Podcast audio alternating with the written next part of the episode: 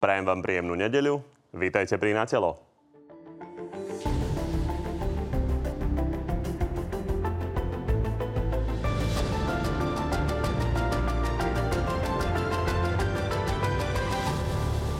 Vládna reformná jeseň sa ako si zadrháva. Pod paľbou kritiky Smerodina sú zmeny v nemocniciach, národných parkoch aj na súdoch. My sa nepostavíme za reformu, ktorá e, má absolútny odpor regiónov. Zem sa neprestane teraz točiť kvôli dvom, trom tlačovkám Borisa Kolára. Opozícia stále nevzdáva snahu o predčasné voľby. Smer chystá petíciu s novými otázkami. Ak nám pani prezidentka povie, že ich chce poslať na ústavný súd, opäť bude chcieť zmariť referendum. Popri tom naberá na sile tretia vlna pandémie. Problémy majú najmä málo zaočkované regióny. Predpokladáme e, denne pozitívne testovaných osôb medzi 2,5 až 3,5 tisíc. Nielen o tom už s dnešnými hostiami. No a tými hostiami sú predseda SAS Richard Sulík. Dobrý deň. Dobrý deň, prajem, ďakujem pekne za pozvanie. A podpredseda Smeru Ladislav Kamenický. Takisto dobrý deň. Takisto dobrý deň a peknú nedelu všetkým. No a tak ako vždy, od tejto chvíle beží hlasovanie o tom, ktorý z pánov vás presvedčil viac. Nájdete to na tvnoviny.sk. Pani, začneme najaktuálnejšou kauzou okolo miliónov eur štátnej pomoci ktoré sa dostali do schránkových firiem. Investigatívne centrum Jana Kuciaka potvrdilo, že 7 miliónov eur bezpečne odišlo teda týmto spôsobom, ale podozrenie je, že až 24 a toto k tomu hovorí Smer. Dámy a páni, keby sme im 12 rokov utekali oproti, tak ich nikdy nedobehneme v zlodejstvách pod lampami, doslova pod lampami. Ukradnúť 7 až 24 miliónov eur. A čo na to hovoríte? No, je to samozrejme, že nepríjemná situácia a Milan Krajňák to bude musieť e, dôkladne a rozsiahlo verejnosti vysvetliť, čo sa tam stalo, prečo sa to stalo a dúfam teda, že tak spraví. Toto, čo rozpráva Robert Fico, to je zrejme nejaká, nejaká amnézia, nejaká strata pamäťa, lebo samozrejme tie rozkladačky za vlády Smeru boli násobne vyššie. Naša vláda nemá korupčné kauzy, nemá ani jednu významnejšiu korupčnú kauzu. To je to veľmi dôležité za rok a pol vládnutia. A áno, takéto niečo sa stane, podvodníci sa nalepia, no tak samozrejme treba v tom konať. Ja teda dúfam, že tí, čo to spravili, skončia za mrežami. Pán Kamenický, vy hovoríte o rozkradaní. Na druhej strane Milan Krajniak mal v piatok tlačovú konferenciu, ukázal trestné oznámenie, že 20. augusta ho už podával, že ho policia riešila. Takže odhalili to vlastne sami a policia to vyšetrovala, takže nie je to prehnané hovoriť o kradnutí?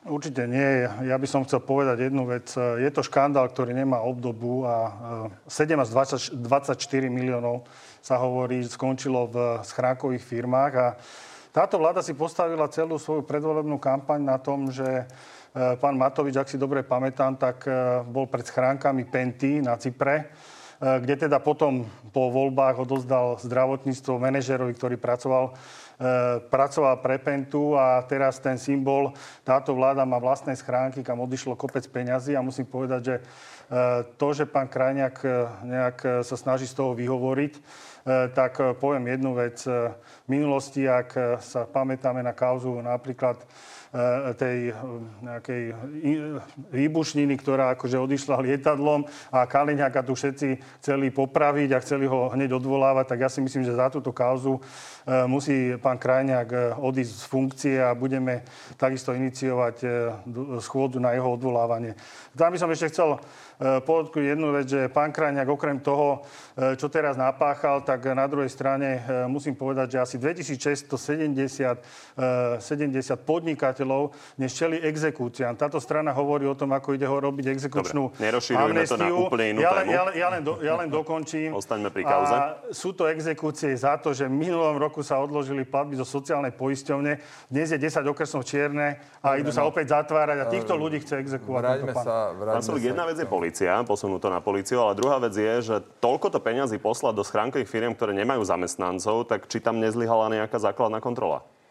No, k nejakému zlyhaniu zrejme muselo dôjsť, ale dôležité je, či tam bol zámer. Tu pán Kamenický hovorí, že to je na odstúpenie. Na odstúpenie by to bolo, keby sa napríklad preukázalo prepojenie e, niekoho zo Sme rodina na tie schránkové firmy. Toto sa ale nestalo. Naopak vidíme tu, že pán Krajňák konal, už v auguste podával trestné oznámenie To, že niekto príde a chce ukradnúť štátne peniaze, to sa stáva. 12 rokov to bolo na dennom poriadku. Dôležité je, že tí, ktorí sú pri moci, teda my, že konáme.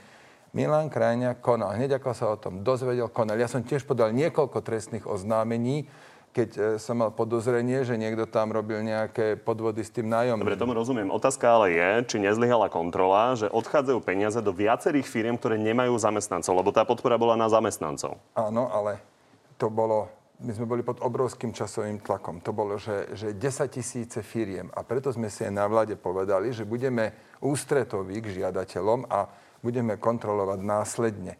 A toto sa aj dialo. Veď nakoniec boli to aj kolegovia zo Smeru, ktorí, ktorí stále vtedy e, vykrikovali, pomoc nie je dostatočná, pomoc, nie, pomoc je pomalá. No však a presne o to sme sa snažili. Tak, ale vtedy neviete kontrolovať každú jednu platbu takými mechanizmami, ako to robíte bežne, keď to je ustálený systém. Dobre, otázka je, čo sa s tým dá ešte spraviť. E, otázka na oboch. Podľa vás je reálne, že by sme sa aspoň k časti tých peňazí ešte dostali?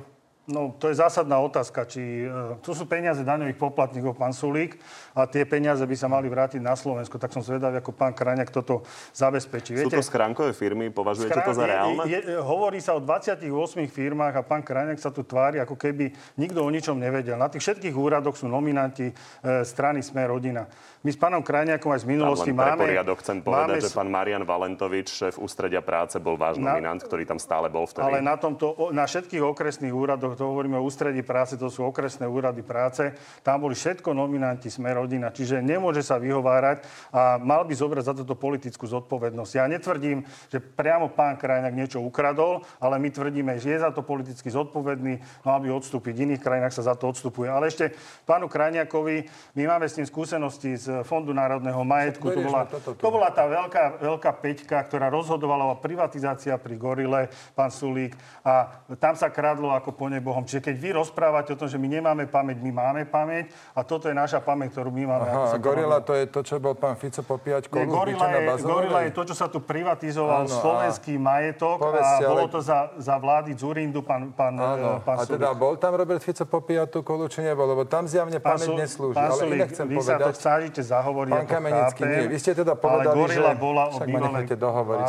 Vy ste teda povedali, že obrovských rozmerov, 7 až 24 miliónov, samozrejme je to velikánsky peniaz, taký mytný tender 200 miliónov. A to nebolo, že niekto neznámy v žiadnom prepojení na vládnu garnitúru niečo ukradol. Nie, to boli priamovací vaši mecenáši, bumbác 200 miliónov mytný tender. Peniaze balené do obalu, do alobalu podľa očitého svetka úplatky priamo pre Dobre, Roberta pán, Fica. Nerozširuj ma. Nie, nie, nie, nie, prepačte, ja to zastavím, to lebo nebudeme sa... Nie, pán Kamenický, prepačte. Vy ste kupovali, o, o, keď od Ola ste kupovali pozemok 1,7 hektáru, na ktorom sa niekto nabali 40 miliónov korún. O čom tu vy rozprávate? Už ste si vzájomne, už ste si vzájomne vymenili všetky kauzy, ale moja otázka znela inak, pán Sulík. Je reálne sa k tým peniazom ešte dostať? Tak ja dúfam, že áno, najmä to, čo teda neodišlo e, za hranice od tých 7 do 24, teda tých 17 miliónov, snad sa to podarí zastaviť. Aj tie prvé peniaze... 7 zrejme nie. Aj, no, to je otázka, že kde skončili, tak očakávam, že to policia riadne vyšetrí, padni komu padni. A jedna vec je, že teda, či sa tie peniaze podarí získať späť. Druhá vec je, že tí, ktorí požiadali, tí musia skončiť za mrežami. Toto je kľúčové, aby všetci ostatní chápali, že kradnúť sa nesmie. Čo môžu byť teoreticky, ale len biele kone. Poďme na ceny elektríny, lebo a napokon aj plynu. To sa nás všetkých ide dotknúť. Úrad pre reguláciu sieťových odvetví už v auguste avizoval, že cena elektriny môže stupnúť až o 15 a podobne by to malo byť aj s plynom. No a Boris Kolár tu pred dvoma týždňami pripustil, že vláda by tam mohla riešiť aj dočasným zrušením DPH na energie. Pozrime sa na to aj toto je myšlienka, že by sme mohli na zimnú sezónu pre domácnosti, že by sme mohli uvažovať so zrušením tej DPH. Pán Sulik, je to reálne? No, my, pod, my podporíme dočasné zrušenie alebo dočasné zníženie DPH určite, ale treba sa zamyslieť nad jednou vecou. Tie ceny energií sa týkajú dvoch skupín odberateľov. Jedni, ktorí majú regulovanú cenu energie, to sú to je všetkých 2,6 milióna domácností a niekoľko tisíc malých firiem. A potom všetci ostatní odberatelia, ktorí nemajú cenu regulovanú. To sú takmer vždy, to sú vlastne vždy firmy. A placovia DPH. Tým, keď zrušíme DPH, alebo znížime, ich sa to priamo netýka, lebo oni sú do DPH odrátajú. Pre nich to nejaká veľká výhoda nebude. A tým domácnostiam, keď znížime DPH, tak zrejme to tiež veľa nespraví, lebo je tam tá regulovaná cena. To znamená, to, čo dnes vstupuje do výpočtu, to je tých 60 eur za megawatt hodinu a výsadná cena bude 149, teda približne 15 centov 1 kWh bude stáť. Je to asi 3 alebo 4 eur mesačne navyše. A keď Pri domácnosti, sa... ktorá ale iba svieti. Priemerná, a... nie, to je priemerná domácnosť. Priemerná, to je priemer všetkých domácností. Čiže máte tam aj nejaký podiel toho kúrenia. 2,4 kW, 2,4 MW hodiny, teda 2400 kW spotrebuje priemerná domácnosť ročne. A oni ale už majú regulovanú cenu, čiže ak by sa len znížila DPH, tak to asi ani priamo nepocítia. Ale ešte raz hovorím, áno, dá sa samozrejme potom prispôsobiť regulovaná cena, ak to bude, SAS to určite podporí. Pán Kaminsky, toto nie je len náš problém, Česi sú v podobnej situácii, Španieli sú na tom ešte oveľa horšie. DPH má zmysel rušiť? No, poviem jednu, jednu vec. Pán Sulik sa tu tvári, že je všetko úplne na lepšom poriadku, ale musím e, mu povedať, že e, je tu e, inflácia na budúci rok má byť jedna z najvyšších od roku 2011 a dokonca analytici hovoria, že niekde v apríli budúceho roku bude asi 6,5 Jedna energie nám budú rásť rádové o dvojciferné čísla, to bavíme sa o elektrine, bavíme sa plyn, teplo. Bavíme sa o potravinách, o ktorých sa hovorí o 10 až 15% majú narastať ceny. Bavíme sa o pohonných hmotách. Zoberme si 1,50 litrová nádrž, ktorá stála v minulosti 52 eur, bude stať 72 eur. Bavíme sa o dopadoch na dôchodcov, na všetkých ľudí, bavíme sa o dopadoch na, na mesta a obce, bavíme sa o dopadoch na zdravotníkov a vy sa tu tvárite, že všetko v najlepšom poriadku a keď si pozrieme rozpočet, tak tam nenájdeme peniaze na to, čím idete vlastne pomôcť. Pán Sulík, ja som vám doniesol jednu z tých tabuliek, alebo ktoré sme sa bavili. Však je to úplne jednoduché. Tu je menu, menu, ktoré vám urobila Európska komisia. A máte tu napríklad energetické šeky, poukazy pre domácnosti, daň, zníženie daňových sadzieb, odklady platieb za energie, ochrana občanov pred odpojením od siete, pomoc priemyslu, dotácie na úsporné spotrebiče a podobne. Stačí si z toho menu vybrať, len vy musíte... Ak dobre vidím, máte tam menu uh, zníženie uh, daňových sadzieb, čiže ste za ano. to, aby sme škrtli DPH, Jedno, respektíve Jednoznačne áno, ak by sa znížila DPH povedzme na 5%, tak by to pomohlo asi e, znížiť cenu celkovo možno o tých 15%. Ten e, náraz by nebol taký, ale chcem ešte jednu vec povedať. Ostatné krajiny, e, pán Sulík, Česká republika ide znižovať DPH na na energie. Idú dávať šeky vo výške, energetické šeky vo výške asi 60 eur. Iné krajiny dávajú 100 eurové šeky, dávajú t- Taliansko 3 miliardy na tieto opatrenia. Však a slo- rozdávanie vám vždy išlo. Nie, slovenská vláda, nie, vy, slovenská vláda spí, e, pán Sulík, ľudí, nebuďte cynicky, ľudí zaujíma, ako sa ich to dotkne vo februári im prídu všetky za január a tam uvidia tie nárasty a potom sa vám všetci na Slovensku poďakujú. Tak Pán Kamenický má pravdu v tom, že nie je to v rozpočte. Otázka je, Igor Matovič vám to vyčíta, to ani, že ste si to nepýtali, to či to tam nemalo teraz, byť. To ani práve teraz nehovoril, ale najprv tej DPH. V Čechách, ja mám pocit, že hovoril. V Čechách idú Hovorili znižovať... Ste to na začiatku, nie, nie sú tam. V Čechách idú znižovať DPH teraz na dva mesiace, november, december. V tomto roku, v tomto roku domácnosti majú ešte tú nízku cenu elektriny. Oni, ten, ten nie je problém tento rok. Budúci rok, áno, cena energie stúpne, hovoril som to už, 3 až 4 eur mesačne. Ak bude návrh na zniženie DPH, pripomínam, že to je opatrenie z ministerstva financií, my to určite podporíme. Tie, k tým iným opatreniam, prečo máme ceny energie vysoké, sú napríklad preto, že tzv. tarifa za prevádzku systému TPSK ktorá dnes má 23 eur aj 75 centov na 1 MWh, je jedna z najvyšších v Európe vďaka Smeru. Tam sú skryté tie peniaze, tie úplatky valobale, milióny pre pána Brhela, ktorý tu podnikal s obnoviteľnými zdrojmi, s fotovoltaikou. A toto my robíme, že my to systematicky znižujeme. Aj iné poplatky, ale najmä na túto TPS sme sa zamerali. A podľa mojich informácií v pondelok, teda zajtra, oznámi Úrad pre reguláciu sieťových odvetví tzv. pásmovú TPS, kde budú výrazné zľavy. Na tomto robíme my. Aby to bolo možné, sme v parlamente prijali niekoľko zákonov, ja ich o chvíľku aj vymenujem. Robert Fico všade sa zdržal alebo hlasoval proti. Či to bolo stransparentnenie sadzieb, či to bolo natiahnutie v čase tých platieb, aby klesli, tzv. repavering, tam sa zdržal, tam bol proti. Keď sme príjmali zákon o kritickej infraštruktúre, aby sme vedeli lepšie hájiť záujmy štátu, tam sa nezúčastnil hlasovania. Viete, toto, že on síce smeráci strašne rozprávajú ako všetko, ale pritom oni tu tie problémy napáchali a keď my ich odstraňujeme, tak ešte aj hlasujú proti. A potom sem príde pán Kamenický a bohorovne tu rozpráva, ako sme, čo sme všetko my napáchali, prečo my sme problémy zdedili po vás. No tak, e, pán Sulík, pozrieme sa na to. Ak si dobre pamätám, keď sa bavíme o fotovoltaike, tak fotovoltaika najviac sa jej nainštalovalo práve za vašej vlády, ktorú ste si povalili. To bolo v roku 2010-2011. 60% všetkých kapacít fotovoltaiky na Slovensko sa vybudovalo za vašej vlády. Bol tam pán štátny tajomník Galek, ktorý, ktorého manželka dokonca robila šéfku asociácie fotovoltaického priemyslu na Slovensku. A ministrom bol váš pán minister Miškovič, e, Miškov. E, ja sa pýtam, kto, kto, koho kamaráti na tomto zarábali, to je prvá vec. No, teda, Druhá vec, vy tu stále, vy tu stále rozpr- prepačte, nechajte ma dohovoriť. Vy tu stále hovoríte o tom, že, aké že kto je zodpovedný, či teda Matovič, alebo minister životného prostredia, alebo kto.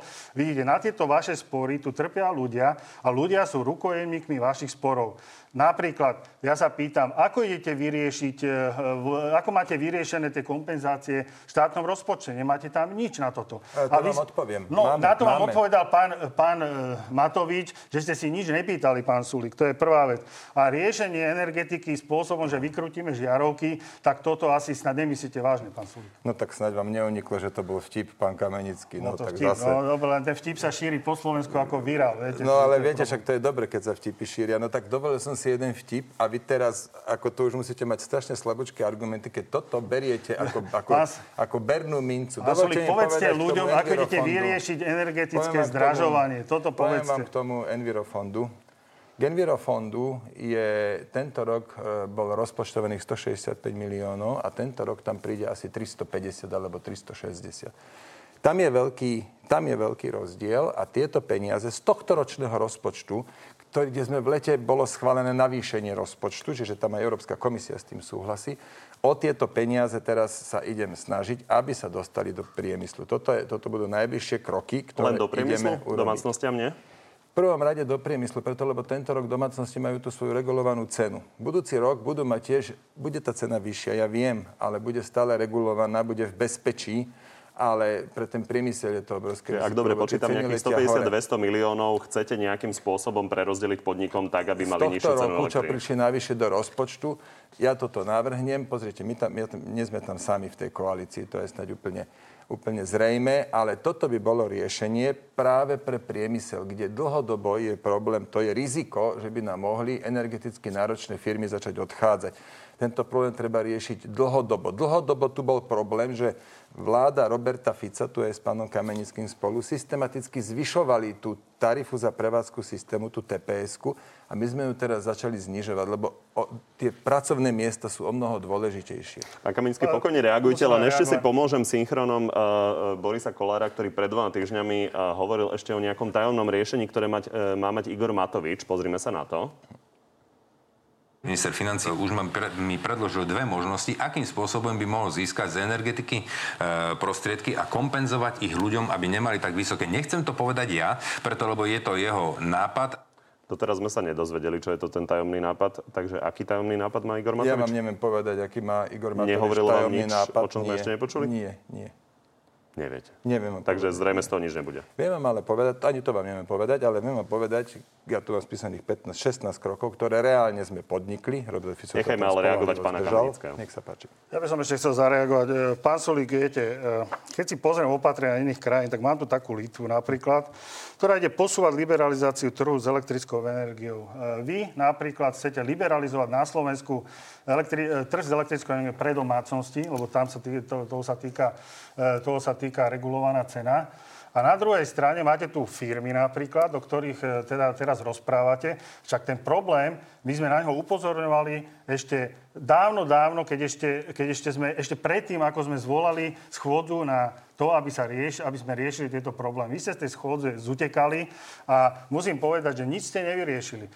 Tuto firmy, ako je Duslo, ako je Slovalko, ako je Podbrezová a ďalšie, ktoré zamestnávajú tisícky ľudí, e, hovoria o tom, že pravdepodobne môžu zavrieť výroby a táto vláda nič nerobí. A vy hovoríte, že ja som závislý od, od ministra financí e, Matoviča. Matovič povie, nedáme, nemáme hej, a nebudem ani hovoriť o tom, že, že vy v ďalšom roku ste si zvýšili výdavky oproti roku 2019 o 9,4 miliardy a príjmy máte o 5,2 miliardy vyššie. Vidíte, hovorí, že nemáte peniaze na to, aby ste kompenzovali ľudí, aby ste pomohli tým firmám. Však na tom je postavený aj rozpočet hospodársky rast a všetky ostatné veci. Však keď tie firmy skrachujú, aký hospodársky rast bude na Slovensku? No veď preto, vysvetlite. preto hovorím, my musíme teraz začať znižovať tú tps Ja som si, pán Kamenický, dve veci poznačil, že my ideme liberalizovať trh pre domácnosti. Celá liberalizácia, ktorá je na Slovensku, teda uvoľnenie tých eh, cien elektrín napríklad, pochádza z Európskej komisie a v tzv. zimnom balíčku my ideme len prevziať smernicu Európskej únie, ktorú sme povinni prevziať. A tu vám hovorím, že ten zákon, ktorý sme dali... Aby do... sme divákom vysvetlili, keď hovoríme o liberalizácii, tak hovoríme o zvýšení súťaže, čiže viac uh, konkurenčných firiem, aby sa dostalo. Áno. A práve to. teraz je v medzirezortnom... No, pripo... regulácii hovoríme. Práve teraz je v prípade... E, prepačte, práve teraz je v medzirezortnom pripomienkovom konaní ten tzv. zimný balíček. Tam sa môžete dočítať, ako konkrétne to ideme robiť. A hovorím vám, robíme to len v nevyhnutnej miere, ako požaduje Európska únia. Aj za, aj za vašej vlády bolo liberalizované, lebo to Európska únia požadovala. Načítajte si to, prosím, keď to začnete, predtým, to začnete rozprávať. Dobre, môžem... Druhá vec, mm-hmm. povedali ste, že som zutekal zo schôdze. Tak bola mimoriadná schôdza k energiám. Ja som tam mal možnosť vystúpiť 20 minút, ten čas samozrejme nestačil na takú komplexnú tematiku, tak som poprosil, spýtal som sa, že či je všeobecný súhlas, aby som dostal ešte raz 20 minút, nie, nebol tam pán Blaha a jeho kolegovia veľmi, veľmi hlasno vykrikovali, nechajte ma dorozprávať, veľmi hlasno vykrikovali, že nie, v žiadnom prípade nesmiem dlhšie rozprávať. Potom sa ozval pán Podmanický, ktorý teda mal viac rozumu ako vaši kolegovia a navrhol, že tak poďme to odhlasovať, že keď, keď sme si sem toho Sulika pozvali, tak nechajme ho rozprávať. No, čo si myslíte? Kto nehlasoval za to, aby som mohol rozprávať? Zase blahá spol. Tak keď tam mám sedieť a zabíjať čas a nesmiem nič povedať, ani len faktické poznámky som nemal k dispozícii, no tak som sa zbalil a odišiel. Dobre, pani, aby sme Teraz sa nestratili v veta. Ja Počkajte, prosím vás, posledná Musím veta. V útorok bude odvolávanie, tam už budem mať, tam sú iné pravidlá tam budem mať dostatok času a priestoru vysvetliť všetky otázky a zodpovedať, takže na to sa celkom aj teším. Dobre, ja sa tiež teším, pán, e, pán Sulik. Takže e, prvá vec, e, chýbali v tom, v, tej, v tom plene, o ktorom rozprávate, všetci koaliční poslanci, ktorí by vám zahlasovali za to, že máte právo ďalej rozprávať. Ale nehlasovali za. No, ďalej, ďalej poviem jedno. 20 minút ste rozprávali a my sme sa absolútne, ani ľudia na Slovensku sa nedozvedeli, ako idete riešiť problémy nárastu cien energií. Lebo viete dobre, že energie vplývajú absolútne na všetko. Aj na tie stavebné materiály, vplývajú aj na výrobu potravín, na všetko. To je prvá vec. Druhá vec, vy sa chválite, a že minulý rok nám klesala cena, že to bola vaša zásluha. Ja vám ju neberiem, ale potom nehovorte to, že keď sa idú zvyšovať ceny, za to všetko môže trh. Ten váš liberálny trh, ktorý všetko vyrieši. Ja, my tvrdíme jedno, že treba aj tú reguláciu, aby sme zastabilizovali cenu energií. Môžete robiť v oblasti poplatkov, vy to viete veľmi dobre, viete, máte na to odborníkov, tak to urobte tak, aby ľudia to pocítili čo najmenej. Ja netvrdím, že nič nebude, ale tvrdím, že treba to zmierne urobiť maximálne ako Dobre, sa pani, aby sa ľudia naozaj definitívne v tom nestratili. Poďme si teda vyjasniť. Vy hovoríte, že v pondelok by sme sa od Úradu pre reguláciu mali dozvedieť, akým spôsobom ide jednu z tých zložiek, čiže TPS, nejakým TPS. spôsobom posúvať. Áno, čiže áno. od Úradu pre reguláciu sieťových odvetví sme sa dozvedeli v auguste, že zrejme to môže porásť až o 15% Čiže to by znamenalo, že to porastie o koľko od januára? To sú domácnosti, toto, čo hovoríte pri, pri tých firmách, tam nie je tá cena regulovaná, ale oni musia platiť tú obrovskú TPS a tá, tam bude tá pásmová TPS, tá sa bude znižovať. Pre domácnosti a, navrhujeme takú vec, že, že nejaké špeciálne pásmo pre tých, ktorí naozaj sú v energetickej chudobe, tak aby oni dostali teda či už nejaký e, energetický šek alebo lacnejšie tú elektrinu, ktorú nevyhnutne potrebujú. Na to ale nemáte peniaze v rozpočte. No, to ani nebude až tak drahé. Viete, ale toto je vec, ktorú treba narátať a my, ako, možno, že nie je priamo v rozpočte, ale napríklad v tom zúčtovacom procese e, tej TPS-ky, tam sú peniaze, tam sa dajú aj robiť úkony, aby tam bolo aj viac peňazí. A toto všetko ideme v prvom rade použiť na, na, na, na tú pasmovú TPS. Tá je kľúčová. To naozaj dlhodobo pomôže firmám. Ešte jednu vetu mi dovolte povedať, pán Kamenický. Minulý rok sa znižovala cena a tento rok sa zvyšuje a vy mi hovoríte, aj nemám hovoriť, že to je trh. No pozrite, to, že sa minulý rok znižovala cena, to bol tiež trh. No ale ste seba. A my sme to, nie, ja som oznámil spolu s eh, Andrejom Rusom, sme oznámili, že ceny klesajú a sme to korektne posunuli, ten pokles cien na ľudí ďalej. Tento rok trhová cena stúpla, tak áno, teraz dochádza zvyšovanie. Vtedy ste nepovedali slovo, teraz to strašne vykrikujete, ale napríklad v plyne v plyne to veľmi pekne vidieť. My sa de facto v plyne pre, pre domácnosti vraciame na cenovú úroveň minulého roka. Len tento rok bol výrazný pokles, to bola taká anomália kvôli zníženému dopytu kvôli korone, tak tento rok bol výrazný pokles plynu a teraz sa to vracia. Ešte raz hovorím, budúci rok v plyne pre domácnosti sa vraciame na úroveň minulého roka. Ale za tie dva roky, minulý oproti budúcemu, priemer nám zdá stúpla možno, že o 100 eur. Dobre, to ma privádza k otázke podstatnej, lebo pamätáme si všetci plynovú krízu. A ako to bude v zime? Máme zásobníky naplnené ano. dostatočne? Toto je dôležitá otázka. Dôležitejšie ako cena je to, či tu bude množstvo dostatočné. Ja som už v auguste mal rokovanie so šéfom Gazpromu, s pánom Millerom v Petrohrade. Medzi časom sme e, pozreli, aká je zmluvná základňa. SPP má plynu dostatok a nechali sme robiť tzv. stres test.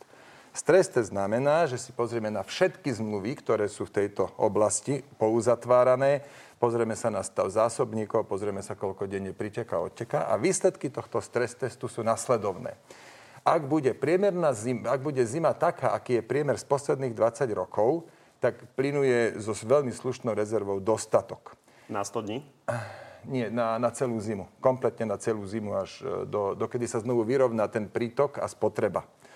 Ono to funguje tak, že priteká každý deň približne rovnaké množstvo. V lete priteká samozrejme o mnoho viac, ako sa spotrebuje, lebo ľudia nekúria, tak to, čo priteká navyše, sa dáva do zásobníkov. Sa, ale chcem už nechať eh, Niekedy slovo pánovi Kamenickému, to... ale ľudia si pamätajú 80-90 dní a ano, spotreby, čiže dní, na koľko ako, máme spotreby? Na, na, určite na viac ako 100 dní, ale máme skladka na celú zimu, to je dôležité. Dobre. Ak bude najhoršia zima, aká bola za posledných 20 rokov, tak 8 alebo 9 kalendárnych dní bude na koncom februára, by mohol e, byť plynu nedostatok 8 alebo 9 dní a vtedy sa spraví to, že, všeobe, že vo všeobecnom hospodárskom záujme sa vypnú nejaké dve, tri najväčší, dvaja, traja najväčší spotrebitelia, to je Duslo, to je Slovnaft, a plynu teda zaručenie bude dostatok. Toto je kľúčová vec. Pán Kamenický, v tomto Mám... sa aspoň zhodnete, čo sa týka stavu zásobníkov, sme na tom tak, že bez problémov ja, zima sa prekoná? Ja nekontrolujem zásobník, je to úloha ministerstva hospodárstva, ale...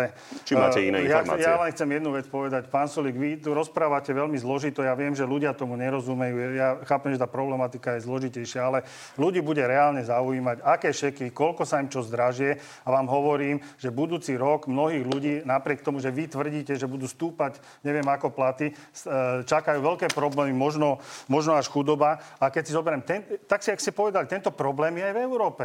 Ale iné európske krajiny, na rozdiel od vás, Taliansko dáva 3 miliardy, Francúzsko 100 eurové šeky pre 6 miliónov domácností, Španielsko znižovanie DPH na elektrinu z 21 na 10% znižovanie spotrebnej dane z 5,1 na 0,5% Opatrenia zavádzajú Polsko, Bulharsko, Cyprus, Estonsko, Grónsko, Lo, e, Grécko, Lotyšsko, Rumunsko.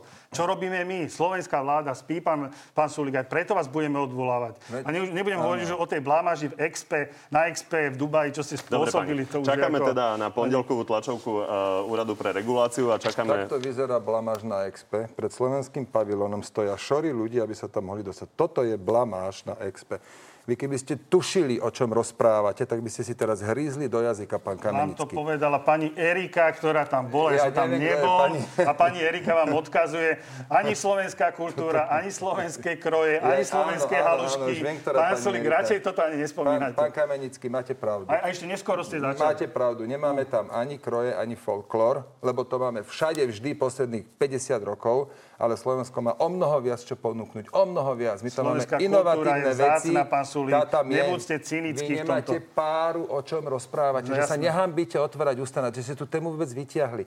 Máme celé prvé poschodie, je o slovenskej kultúre. Sa tam striedajú umelci, teraz je tam jedna pani Maliarka, Slovakia Travel to tam organizuje, ale na tej hlavnej časti máme inovácie, po máme technológie. to neskôr otvorili, o 48 hodín neskôr bol pavilon. V čase no. k 1. oktobru ďalších vyše 40 krajín nemalo otvorený pavilon, lebo tá stavebná firma, čo to robila, Zase to skrátka nie, raz ale na Matoviča, raz na stavebnú Čo to rozprávate? Dobre, ja som tam mali zmiešať Maltu, ste vy no, normálni? Tak mali si zabezpečiť, aby to bolo. Ja no, čo som tam mali z Maltu miešať? Poďme od názorov pani Eriky na reformnú jeseň začalo sa to ako si zadrhávať. Pani Erika, keďže... ako ja žasnem, kokso, čo vy dokážete vyťahnuť. Pani Erika. To bolo medializované, pán Sulíček. Pani Erika, no ja to čítam, je, čítam tlač, prepačte. To je argument na úrovni Smeru. No, to je jasne, fakt, teraz ste sa vyznamenali. Dobre, reformná jeseň, keďže Smerodina má problém prakticky s každou reformou. A toto je pohľad a taká analýza Igora Matoviča, že ako to vlastne robí a vidí Boris Kolár. Ja si myslím, že mal veľmi dobrého školiteľa. Rišo Sulik robil rok a pol v podstate opozíciu vo vnútri v koalícii. Zistil Boris, že to funguje na percenta, na voličov. Nemá pravdu? Vidíte, ešte aj to som na vine. No tak ja čakám, kedy tu teraz budeme počúvať, ako sa tu Boris Kola hrajuška s percentičkami a podobne. Ja už asi rok sa nevyjadrujem k výrokom Igora Matoviča, čiže nebudem ani na hento reagovať, je to jednoducho smiešne. A či to nie je to, čo vy ste robili e, počas koronakrízy? To, čo robí teraz Boris Kolár? Pozrite sa, SAS je, my sme proreformná strana. My, my sme tí, čo najviac v koalícii tlačia reformy. Však školstvo robí Gröling, zdra, e, súdnu mapu robí tiež naša ministerka Kolíková. Zdravotníctvo by neprešlo vládou, keby nebolo mňa osobne a ministrov za SAS a sme to pretlačili proti hlasom Sme rodina, e, organi- e, optimalizácia siete nemocníc. E, riešime dlhovú brzdu v kombinácii s daňovou brzdou. Sa ešte dostaneme. robíme. Pán SAS je najviac reformná strana v koalícii. Najviac. Pán Kaminsky, zaujímal by ma postoj Smeru k nemocničnej reforme. Minulý týždeň tu bol Peter Pellegrini a on povedal, že hlas to vidí tak, že tá reforma je potrebná, ale vláda to robí necitlivo a nevie ako na to. A to je vlastne dôvod, prečo sa ľudia búria, ale na druhej strane tie nemocnice v budúcnosti bude treba škrtnúť. Vy to vidíte rovnako? Kým sa k tomu vyjadrím, ešte zareagujem na pána, na pána Sulíka. Ja chcem e, povedať to, čo tu predvedol aj pán Matovič. Vidíte, toto sú presne tie problémy. Vy ste si urobili so, svoj, so svojimi spormi medzi sebou rukojemníkov ľudí, ktorí na Slovensku budú na to trpeť. Pán Matovič o vás povedal dokonca, že ste zabili 2,5 tisíc ľudí, že, ste, že ich máte kopať hroby. Už na to ste asi zabudli, pán Sulík. A ešte e, ďalšie veci, ktoré ani, ani tu radšej nebudem. Dokonca nie je váš priateľ spomenul, ale musím jednu vec povedať, že táto vláda je skutočne vláda chaosu a neviete proste riadiť štát. Ja nebudem kádrovať tu jednotlivých ministrov, ale budem hovoriť o tých reformách, o ktorých sa tu teraz bavíme. Tie reformy mnohé nie sú ani reformy a vidíme, ako to to dopadá. Samé demonstrácie proti tým reformám. Nikto sa nepýta ľudí, ktorých sa priamo tieto reformy týkajú. Čo sa týka tej otázky na zdravotníckú reformu, tak vy viete dobre, že Smer, alebo teda Smer sa v minulosti rozdelil a je tu teraz hlas a smer a Robert Fico v podstate tú bývalú reformu zastavil, lebo práve mala mať dopady aj na niektoré nemocnice, na zdravotnú starostlivosť. Nie, ja samozrejme viem, že smer a no, hlas čiže, sa rozdelil. Čiže... Ja len hovorím, že hlas ako strana, ktorá teda pochádza zo smeru... si hlas. Nie, počkajte, ja som povedal, čo pán Pellegrini povedal. Áno, a mňa áno. zaujíma, či vy to vidíte identicky, alebo hovoríte, že netreba vôbec nič rušiť a že to treba nechať tak, ako to je. My, my hovoríme to, že zdra, do zdravotníctvo treba vylepšovať, ale nehovoríme to, aby sa rušili nemocnice v okresných mestách, aby ľudia nemali prístup zdravotnej starostlivosti. Dobre, čiže treba to nechať tak, ako ne, to je z hľadiska siete nie, nemocnic? Treba, treba dofinancovať zdravotníctvo, treba zlepšiť starostlivosť, treba urobiť lepšiu dostupnosť pre tých ľudí a potom samozrejme treba to urobiť čo najefektívnejšie, tak, aby sa míňalo čo najmenej peňazí. Čiže to je môj názor na toto a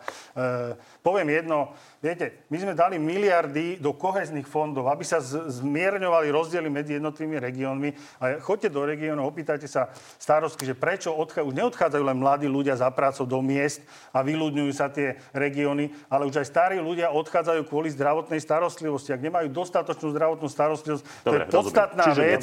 Ak je niekto senior, Regióny- ak je niekto senior, vyľudňujú. Ak je, môžem to, to povedať, ak je niekto senior, pre neho je to úplne zásadná vec, aby sa dostal k zdravotnej starostlivosti. Regióny sa vyľudňujú, to je pravda, mladí odchádzajú z nich, to je, to je veľmi zlý, je pravdivý bohužiaľ, ale veľmi negatívny jav. A teraz hádajte, kto prijal takú do neba volajúcu hlúposť, že ešte bude platiť 4 tisíc eur tým, ktorí z tých regiónov odídu. Ešte bude viac podporovať to vyľudňovanie. To bol smer. Takto to bohužiaľ je. No áno, poplatok, Ste teda príplatok za to, že sa odsťahujú za prácou, tak sa to volá. A to je o vyľudňovaní To bolo o mobilite, to je pracovnej naša mobilite. A neznamená to, že Vidíte. musia...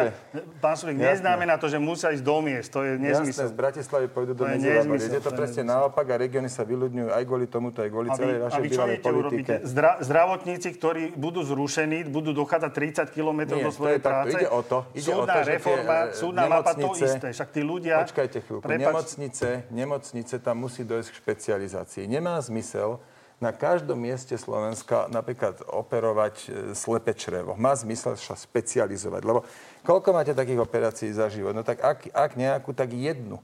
Vtedy prejdete za to starostlivosťou zdravotnou aj niekoľko kilometrov. Tom, to, to nie je žiadna dráma. Chápete to? Ja, ja to ale, chápem, ale budete tam mať oveľa väčšiu istotu, že tá operácia dopadne dobre. Pán- Každopádne chcem zopakovať, SAS je najreformnejšia strana, my reformy plne podporujeme, robíme, pripravujeme. Musím, musím na to reagovať. Prepačte, ale to je jedna vec, že hovoríte, aký ste vy, ale druhá vec je, že musí to prejsť v parlamente a na to potrebujete hlasy. No a čo sa týka Smerodina, tak oni opakovane hovoria, že nepodporujú tie veci. Napokon videli sme to aj v úvode. Toto hovoril a, pán Pčolinský. Nech nás vylúčia, ale my neodchádzame. Počúvali sme pomaly mesiac, že vedia vládnuť aj bez nás, no tak smelo do toho. Áno, ja si myslím, musíme ísť touto cestou pri takých náročnejších veciach a nespoliehať sa na to, že strana, ktorá teda e, volí skôr také tie populistické reči, že, že bude podporovať rozumné a odvážne veci. To znamená, Olano má 52 poslancov, strana e, za ľudí má dvoch až štyroch a strana SAS má 19. To je dokopy 75. Ešte tu máme niekoľko nezaradených poslancov, napríklad Miroslava Kolára, ktorého treba včas osloviť, treba s ním diskutovať a vysvetliť mu, o čo ide. To je parlamentná väčšina a jednoducho toto musíme spraviť. Hotovo. A nie sa tu doťahovať, respektíve tie reformy toľko osekávať, až toho reforma nie je. No, výsledok je, že napríklad e, Maria Koliková pripravila ďalšiu verziu súdnej mapy a pán Kolár to teraz na teatri pomenoval, že to je krabice, hybte sa, že oni to nepodporia. Ja to ani nepovažujem za správne, robiť stále znovu a znovu. Ako Maria Koliková má snahu ustupovať, ale tu vidíte, to je veľmi dobrý príklad toho, že nemá zmysel ustupovať do nekonečna. Treba predstaviť dobrú, funkčnú, prediskutovanú e, reformu súdnej mapy, teda súdnu mapu. To neznamená, že všetci musia súhlasiť, len to musí byť remeselnícky urobené poriadne a potom jednoducho buď v tom parlamente tá väčšina bude, alebo nebude. Nechám vás reagovať, ale aby sme tomu porozumeli. Čiže vy chcete teda schvalovať, vládnuť zo sme rodina, ale schvalovať veci sami? No, tam, kde to nebude možné, ako toto sa napríklad stalo pri navýšení štátneho rozpočtu, kde, ktorý bol schválený bez hlasov e, strany SAS, lebo sme tie sumy považovali za vysoké, ktoré by viedli k moc vysokému, k moc veľkému deficitu. Iný príklad, tá hlúposť s tou očkovacou lotériou, to tiež bolo schválené bez našich hlasov, lebo jednoducho takto by sa nemalo narábať s verejnými peniazmi. strana v koalícii, pokiaľ nehlasuje s vami? No, pokiaľ sa to stane, že raz e, za čas, tak je to v poriadku, dá sa, dá sa s tým nejak fungovať. Pokiaľ by to Čiže mal keď byť, to že- budú tri reformy, tak pokiaľ by je to mal ešte znesiteľné? Default, pokiaľ by to mal byť default, že by to malo byť dlhodobo, tak naozaj ten zmysel tam Ak veľký sú to nie tri je. reformy, ktoré neodhlasujú s vami, tak to je vám znesiteľné teraz, ešte? Ja vám teraz neviem takto presne odpovedať. Prvýkrát súhlasím s pánom e, Sulíkom, že očkovacia lotéria bola veľký nezmysel a takisto ako to celoplošné testovanie, ktoré nám stalo skoro miliardu a dnes nemáme peniaze na, čo, na to, čo potrebujeme. Ale ešte jedna reakcia. Tu súhlasím ja s vami. Osem, tak sa zhodneme. O, zo Slovenska od, prvé, od januára tohto roku odišlo asi 800 sestier. A tá reforma zdravotná, o ktorej sa tu bavíme, pán Sulík, zmenia sa pracoviska niektorým zdravotným pracovníkom, možno sa budú musieť dochádzať 20-30 km za prácou. Viete, čo vám tí ľudia urobia? Hodia vám tie plášte o zem a odídu vám rovno do Rakúska. Vy idete benchmarkovať, to hovorí pán Lengvarský, aj s pánom Matovičom, že ideme urobiť priemery okolitých štátov, kde koľko zarábajú lekári, koľko zarábajú sestry a urobia to po schválení rozpočtu vo vláde. Ja, ja žasnem, že to je taký amatérizmus. Toto mali mať dávno spočítané. Ďalšia vec. Tlieskali ste všetci pred parlamentom zdravotníkom. A zdravotníkom dnes na platy dávať, tvrdíte, že dávate 91 miliónov, a to len platové automaty, nedávate im nič navyše. To je prvá vec. Na platy všetkým pracovníkom verejnej správy, hasičom, policajtom, vojakom, všetci ste da, všetkým ste dali veľkú nulu a vy sa tu idete chváliť, ak vy bojujete za slovenských ľudí. Za našej vlády my sme dvakrát zvyšovali e, platy verejnej správy po 10% Dávali sme aj tým vojakom, aj hasičom, aj učiteľom. Vy ste, pán Sulík, vydieraný dneska, alebo pán Gröling, hej, je vydieraný pánom Matovičom, že nedá učiteľom na platy, ak mu vy neschválite to, čo si on želá. Toto je Dobre. vláda vydieračov. Pán otvoril tú tému tých rôznych podmienok. Jedna z vašich podmienok na to, aby ste zahlasovali za iné ústavné zmeny, je presadiť dlhovú brzdu do ústavy a toto vám odkázal Igor Matovič. Bolo by dobre mať na svojej strane aspoň jedného jediného renomovaného ekonóma. V tejto otázke daňovej brzdy nikto kto si môže povedať na Slovensku ekonóm, túto ideu nepodporuje. Milisa? Áno, áno, Milisa. Ja keď vidím, že ako rastú výdavky štátneho rozpočtu a rastú aj dlhy, to, jednoducho, to je holý fakt, ktorý treba povedať, že deficit štátneho rozpočtu rastie. Ja mám veľkú obavu, nielen z Igora Matoviča, ktorý tiež už spomínal o 25, hovoril o 25% DPH, ale aj Mám obavu z tých, ktorí prídu po nás. Veď sme zažili, Peter Kažimír ako minister financí bol majster sveta v zvyšovaní daní. A ja sa jednoducho po toto nepodpíšem. Tu je relevantné to, čo hovoria politickí reprezentanti, ktorí dostali mandát, nie ekonómovia. To poprvé. Po druhé, keď chcete renomovaného ekonóma... nie je to relevantný argument? Uh, aby ste mali na svojej strane nejakých ja ekonomických ja analytikov? Ja som sa rozprával s viacerými na túto tému. Podporil? A tak napríklad Ivan Mikloš nás v tomto podporuje. Keď si, pozriete, keď si pozriete, ako rastie, dlhodobo rastie to daňovo-odvodové zaťaženie, tak treba, toto treba niekde zastaviť. A dúfam, že to budeme my, ktorí to zastavia. Keď sa podarí dostať daňovú brzdu do ústavy alebo do ústavného zákona, tak to bude možno náš najväčší počin, ktorý sme v tomto vládnom období urobili. Môžem reagovať. Ďakujem pekne. Vynimočne sa zhodnete s Igorom Matovičom? Uh, nie. Uh, zhodnem sa len čiastočne v tom, čo hovorí pán Sulík, že že enormne zadlžujete Slovenskú republiku. Toto je, toto je nárast e, hrubého dlhu v miliardách eur. A keď si pozrieme, že smer, ten zlý smer odozdal dlh vo výške 45 miliard, tak dnes ste z neho urobili 65 miliard. Za 3 roky to bude v budúcom roku 20, 20 miliard navyše. Tento rok, aby ste sa nemuseli teda ohradiť, tak je to o 15 miliard navyše. Čiže to sú obrovské Akademické, čísla. A, aby sme to pochopili, ten váš postoj. Čiže súvisí, asi nechystáte sa e, súvisí, pánovi Sulíkovi pomôcť to, nie, nie, s daňovou, to súvisí, respektíve to, daňovou brzdou v ústave. Môžem to povedať. To súvisí s daňovou brzdou. To, tu, tu sa nezhodnem s pánom Sulíkom, lebo e, poviem jednu vec. E, nie v tom, že by som chcel zvyšovať dane, ale pán Sulík, vysvetlite mi jedno. Keď nám takto stúpa dlh Slovenskej republiky, hej, tak máte dve možnosti, ako to zabrzdiť. Buď zvýšite príjmy, alebo znižíte výdavky. To viete veľmi dobre. Dobre, otvorili sme ďalšiu veľkú tému, no, ale poďme sa, teraz, poďme sa výdavky, ešte pozrieť výdavky, na jednu vec. No. Výdavky vám enormne rastú. Výdavky nám, e, toto sú vaše výdavky, pán Sulik. To sú no. výdavky, ktoré idú zo 40 miliard na, na 49. Pani, už teraz vidím, že toto je a, na jednu no, celú ale reláciu, potom, ale chcem chcete, vás poprosiť. Ako chcete, lebo viete, vy sa budete, vy sa budete sporiť. Máme e, posledné dve minúty. Ale vy ste jedna, pán Sulik. Nemôžem, lebo musíme musíme skončiť do, do, v určitom čase. Ja to považujem za kľúčové, ak by som sa k tomu vyjadril, čo hovorí pán Kamenický. Počkajte, ja som to ešte nedopovedal. No, toto, no. Čiže musíte niečo urobiť a vy ste jedna vláda, vy sa nemôžete hovoriť, že ja si myslím, že dobre, nezvyšujeme, dajme, poďme znižovať výdavky. Však s tým sa zhodneme. Ale ako chcete znižiť výdavky, aby tento dlh nám takto no, nerastol? Nemusím to teraz vedieť, ako ich chcem znižiť, ale dôležité je, aby to nemohlo byť na úkor vyšších daní. Toto je pre mňa kľúčové.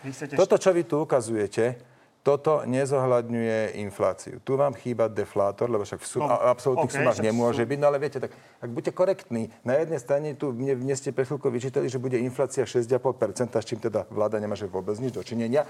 6,5% je veľké číslo, ale tamto nezohľadňujete. Toto mi pripomína vášho predchodcu Kažimíra, ale, ha, ktorý tu šachoval s tým grafom. Ha, ha, ha. A rozumiete, ako... Tu má, buď, dobre, tu máte, tu máte, percent, tu máte to percentuálne. Čakajte chvíľku, čakajte. Vystrelili ste dlh do vesmíru, pán Sulik, o čom to rozprávate? Tu, je zohľadený deflator? Tu, tu máte percenta HDP. Ale je to za to zohľadený deflator, sa vás pýtam. Toto sú normálne čísla z rozpočtu. Ďalšia vec je, ďalšia vec je, že 40 minút tejto relácie mne tu vyčítate, ako my nejdeme rozdávať na všetko možné a také šeky a onaké šeky.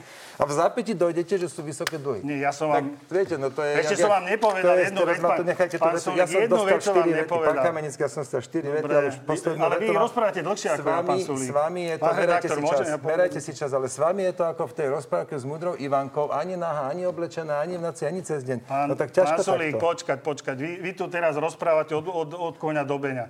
Zvyšujú sa vám príjmy, zvyšujú sa vám výdavky. Z 9,4 miliardy, pán Sulik, idete dať na COVID budúci rok len 700 miliónov a keď odrátame, odrátame z toho ešte plán obnovy, to je 1,3 miliardy, vy ste oproti roku 2019 necovidové výdavky navýšili o 7,4 miliardy. Tam hľadáte tie rezervy. Proste míňate a míňa sa a kradne sa. To je keby som to mal v rukách, veľmi rád vám dám aj ďalšiu polhodinu. Žiaľ to v rukách nemám, takže poďme na záverečnú rubriku.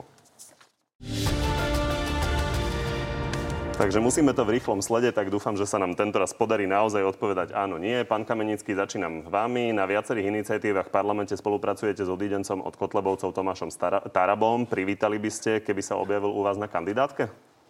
Takéto uh, debaty vôbec nevedieme, oni sú samostatná strana, takže absolútne momentálne... Neodidenec. Nemám, nie je samostatná nemá, strana. Nemá byť prečo, takto, pán Taraba nemá byť prečo na našej kandidátke. Odborníci debatujú o tom, či by nemali mať zaočkovaní možnosť chodiť do kaviarní či fitness centier aj v čiernych okresoch. Boli by ste za to, aby im tie výhody dali? Ja som e, takto, ja som proti tomu, aby sa tu robil rozdiel medzi očkovanými a nezaočkovanými, ale jedna, jedna len poznámka, prepačte, viete... Dobre, toto je áno, nie. Ja mám, Čiže ste dobre, proti. Ja, ja len chcem ano, povedať, ja že neočkovaní, neočkovaní sú testovaní oveľa viackrát, sú v karanténach a očkovaní roznašajú potom e, COVID, lebo, lebo nie sú testovaní. Peter pán, Pellegrini vás aktuálne nazval hnedou sociálnou demokraciou, čím naražal na to, že ste organizovali protest spoločne s LSNS a republikou. Vy osobne si viete predstaviť sadnúci do vlády napríklad s pánom Uhríkom? My nebudeme skladať vládu pred voľbami, to Či sa si uvidí. vy osobne viete predstaviť a sadnúť do vlády ja, napríklad s pánom Uhríkom? Ja, ja poviem jedno, my sa nevyjadrujeme k povolebným e, veciam. Myslím, my, my, my ide, nám ide o to, aby sme vyhrali voľby, aby sme, aby sme zostali Dobre, vládu. pán Sulik, je podľa vás pravdepodobné, že sa DPH na energie na pár mesiacov výrazne zníži? Obávam sa, že nie. Budúci týždeň vás budú na návrh opozície v parlamente odvolávať. Myslíte si, že môžete počítať s podporou všetkých hlasov Oľano? Myslím si, že nenájde sa dostatok hlasov na moje odvolanie. Všetkých hlasov Oľano? Či e, hlasy Olano sa zdržia, alebo budú proti odvolaniu, vám teraz neviem povedať, ale poprosil som šéfa klubu, aby som mohol ísť za nimi a, a zodpovedať im otázky. Takže bol som na klube Olano. Chce podľa vás Boris Kolár s vami úprimne dovládnuť až do konca volebného obdobia? Toto je ťažká otázka a úplne úprimne neviem na ňu odpovedať. Tak vám pani ďakujem, že ste prišli do Markízy. Ďakujem pekne aj ja. Z dnešného nátelo je to na dnes všetko. Vidíme sa opäť o týždeň, kedy vám prinesieme aj čerstvý prieskum preferencií. No a na útorok máme pre vás na telo plus expertmi o tom, ako sa bude vyvíjať pandémia. Príde napríklad profesor Krčmery. Príjemný zvyšok nedele.